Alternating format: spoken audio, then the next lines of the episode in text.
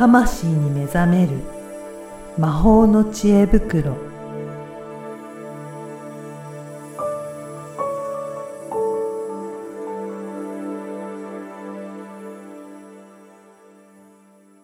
こんにちは、小ラボの岡田です。こんにちは。リアルスピリチュアリスト橋本由美です。ゆみさん、今回もよろしくお願いしますよ。ろしくお願いします。はい。前回、前々回と、ね、あのー外側で必要なこととか内側で必要なこと、結構ね、いろいろ語っていただいたので、なかなか分かりづらいところがあったかもしれませんが、それちょっと繰り返しね、皆さんにも聞いていただけるといいですよね。そうですね。ぜひぜひね。はい。で、まあ、本当にこう自分が変わりたいとかね、うん内側を見つめていくのに、まあ、どうしたらいいですかなんて質問も割といただいたので、はい。まあそういう時は、あのまあ、ただで勉強できるのはブログ、過去のブログと、はい。ポッドキャスト聞いてもらうことと、うん。で、あとはまあ、やっぱね、それだけだと、んじゃあどうしたらってみんな思うので、まあそこがどうしても自分軸プログラムっていうのをやってもらうと、あの、非常にわかりやすく説明しているので、おすすめではありますと。はい。ぜひね、うんもうそういったところも興味あれば、あの、皆さうんん受講もしていただければなと思いますね。はい。はい。では、今回はどういったお話していただけるでしょうか？はい。なんかね、うん新しいことを始めたい人もいると思うので、はい。成功する人としない人の違いっていうのをちょっとお話ししようかなと。これ、ね、知りたい人、ね、多いんじゃないですかね。やっぱり皆さん、ね成功したいと思うけど、やっぱりそこどういった違いがあるんだろうというところから見ていくと、わかるかなと思うので、ぜひね、うんちょっといろいろ教えていただければと思いますが。はい。まあ、まずですね、うんあの、し成功しない人を、まあ、凡人と言っときましょう。はい。うん。まあ、そういうね、凡人の人はですね、できないなって思ったら、やらないっていうのが一個のパターンですね。おうおうおううん。はいまあ、これはもう論外になってくるんですけど、で、もう一つができないって思った時に、うんまあ、できるようにやるっていう行動をする。うんまあ、これなんか良さそうですよね。そうですね。はい。うん。で、これはなんか、あ、じゃあいいんじゃないってみんな思うと思うんですけど、はい。これがなんかね、あちこち手を出して身につかない人っていうのがいるんですよ、あ中に。ーはい。うん。いやもちろん、できないからできるようにやろうって言っうん、で、あの、できてくるって人ももちろんいて、じゃあ、こう、成功する人は何なんかっていそううと、ですね。はい。うん。できるまでやるんですよ。おー。すごくシンプルなんですけど、うんうんあの、できないことをできるようにやるっていう人と、うん一見同じようで全然違うんですよね。へえ。そうですね。なんかやっぱりうんね、そのやり方でやっていくっていうことなんですね。うん。そうそうそう。やっぱね、身につけていく。で、あの、さっき言ったできないことをできるようにやるっていうパターンで、身につかないパターンと身についていくパターンって、まあもちろんね、あの、分かれていくわけなんですけど、まあはい身についた人は成功する人に変わっていくっていう、んんまあそういう話ではあるんですけどね。あのーここでね、一個前提としてちょっと、前提というか知識としてはいお。話ししておこうかなっていうことがありまして、えー262の法則っていうのがあるんですね。うんはい。なんか昔はもしかしたら話したかもしれないんですけど、こう、まあ、10人いたら、2人は、こう、自己成長モデルって呼ばれていて、あのできるまでやるタイプなんですよ。はい。で、6割の人っていうのは現状維持モデルと呼ばれていて、うんと、できないから、まあ、できるようにやるかって、うんうん行動はしてみるけど続かないとか、うんねあちこち手を出して、いじけてやめるとか、はい。うん。まあ、現状維持のモデルなので、はい。あの、変わりたいけど変わらない選択を無意識にし続けてしまう。タイプうんうんうんで、6割の中でも、2割の人が、例えば会社であれば10人いて、えーリーダーしてた2人が抜けると、うん残りの6人の中から、じゃあ私がって繰り上がる人が必ずいるんですね。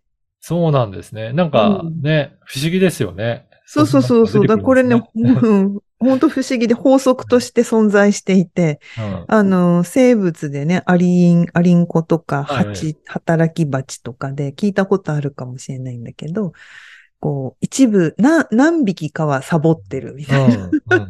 働いてるふりをして、はい。ぐるぐる回って何もしてないみたいなのが、はい。あの、一定数いて、はい。で、なんかこう攻撃されて、うんまあ、えっ、と、何匹か減って、減っていった時に、働いてない人たちが働き出すっていうね。おそういう法則がね、成り立つ、成り立つ。成り立つんです自然界でも。そう、自然界でもそれはあって、うんまあ最後の2割は保護モデルって呼ばれてうんいる人で、まあその、働き蜂とアリンコだったら、働いてるふりをしてる人みたいはなところですね。これはまあ、良し悪しで思わないでください。あの、うん前提として法則としてうんあるよとうんいうことなんです。なので、あのーまあ、えっ、と、自分がね、どこに位置してるかはい。っていうのを改めて見ることも一つ重要だなって思うんですよね。うんうんう。うんん。なんか、あのーなんていうのかな。なんかね、Facebook じゃないか。なんかそういう SNS でちょこっと記事なんかを見てたときに、はい。まあ、広告で、えーな、どういう広告だったか。要約して簡単に言うと、うん、なんか人を許しましょうみたいなことが書いてあったわけです。はい。うん、なまあ人をね、許すことで自分が豊かになるよみたいな、なんかそういうことだったかな。で、そこにコメントをされてる方がいらっしゃって、はい。こう、人にね、攻撃をされたと。うん。それでも攻撃が、なんかね、なんか燃やされたかなんか、結構衝撃的なことが書いてあって、それでも人を許さなきゃいけないのかみたいなコメントがあったんですよ。で、これって、なんか何が起きてるかって262の話で置き換えると、その、まあ、広告なのでね、うん。広告の対象者はうん。自己成長の2割に向けての記事なわけですね。はい。だけど、そのコメントを書いた方っていうのは、もう、その事件というかが起きて、非常にもうね、あの、傷ついた体験をされている。まあ、それ、それがね、じゃあ6と2どっちですか？って言われたら、まあ、ちょっとその正確には言えないけれども、まあ、そのね、現状維持の6とか、あと被害を受けたってことで保護モデルの2とかに入る対象の方なわけですよね。でそうすると、ケアが変わってくるわけです。傷ついた気持ちとか許せない気持ちっていうのを自己成長モデルの方にお伝えするお伝えの仕方とはい。保護モデルの方にお伝えする仕方は全く違うんですね。そういうことですね。はい。はい。なので、えっと、このポッドキャストではどちらかというと自己成長や、うんあと現状維持で、うん自分も変わりたいっていう人に向けてお話ししてる内容が主なので、うん。行動しましょうっていうことばっかり言ってます。うん。続けようとかね、当たり前のことなんだけど、でも中には、例えばできない理由にお金がありませんとか、あの健康を害している、うんあるいは障害を持っている、うん。そういう方も中にはね、いらっしゃると思うんです。でそういう方に、やれやれっていうのは、これ酷な話になってきます。なのでね、あのーなんていうの、自分がどういう今ポジションにいるのか、で、どうなりたいのか、っていうのを明確にしていただいて、で、この発信してる部分っていうのは、やっぱり自分とはずれているはい。ことっていうのがあったり、あとは自分とはちょっと距離が遠いなってことがうんある場合がうん。あるわけなんです。それは世の中全部そうですよ。う。うんん。あの、うちだけじゃなくて、どんなことでもそういうことが起きているので、これは誰に向かって言ってるのかとか、はい。自分に合ってる話なのかっていうのは、うん、まあ今の法則を指標とするのも一つだし、うん。まあ、他のことを指標にするのも一つあると思うんですね。うん。うんやっぱりこの成功しない人たちの多くは、そういうところをあんまり見ていなくって、はい。うん、どうせ私にはできないっていうね、あの前々回の話でやさぐれちゃったりっていう風に入ったりとか、あとなんか、前向きになってあれこれやっている。それはすごく素晴らしいことなんだけど、なかなか自分にフィットするものにたどり着かない。うん。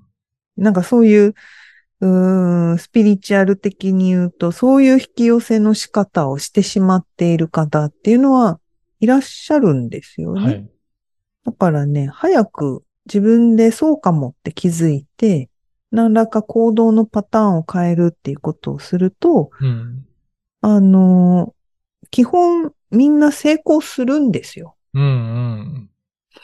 成功するんだけど、今までの社会のやり方だと、成功できない人っていうのが出てきちゃうんですよ。はい。うん。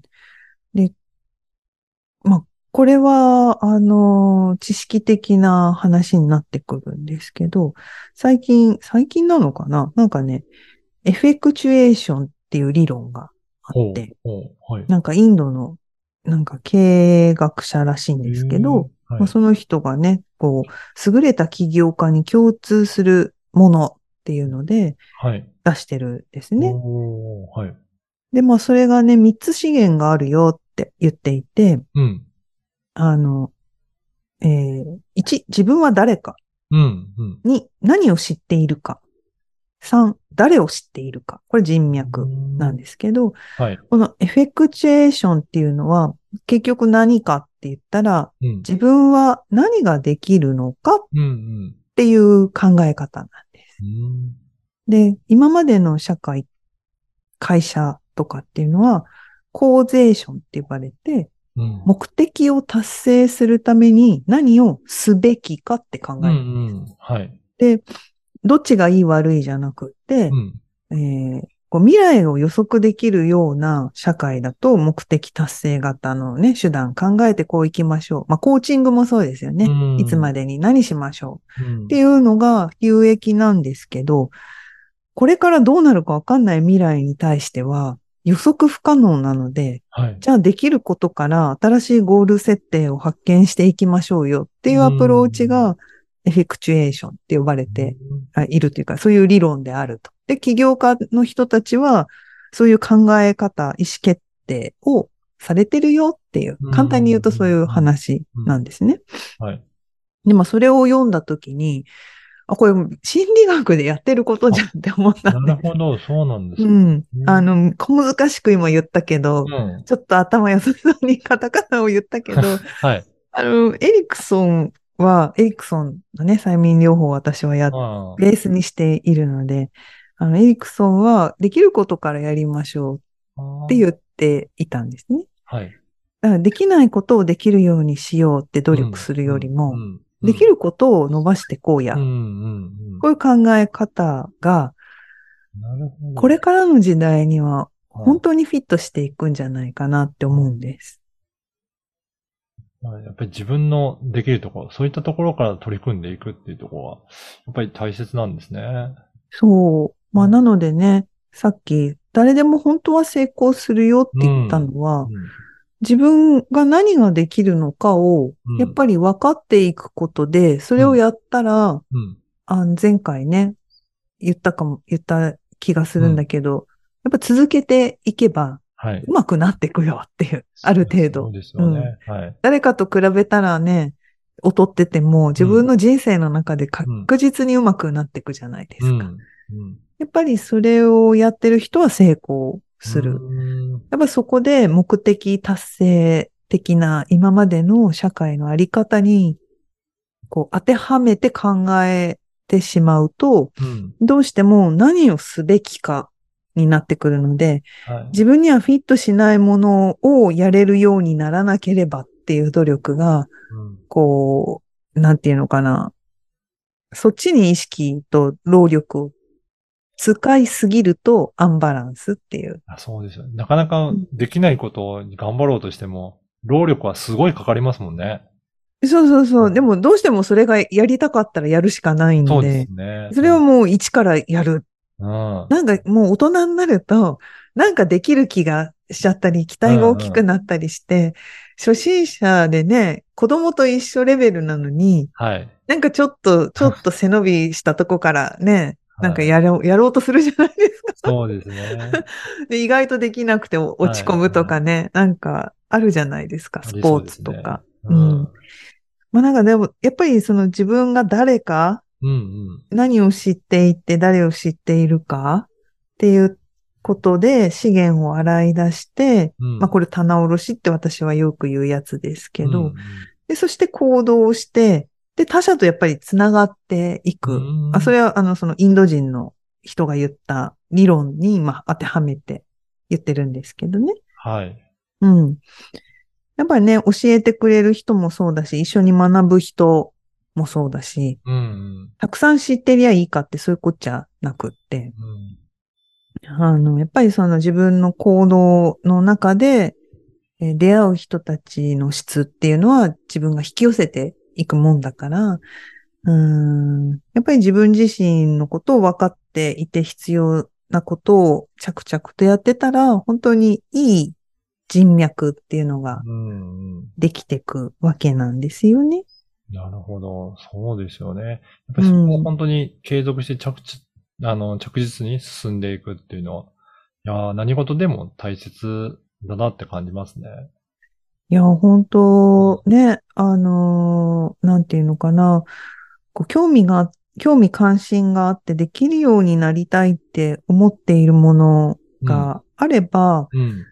やっぱりやった方がちっちゃいことでもいいからやった方がよくて、うん。で、そこでね、時間がない、お金がないっていう人が確実にいるんですけど、はい。6割の中に。うんうん。現状維持での人は確実に言うんですよ。はい。それはね、悪いことではないんで、何度も言うけど、別にそう、そりゃそうだよって。うん。私だっうてん。お金ない時も時間ない時も体験してるので。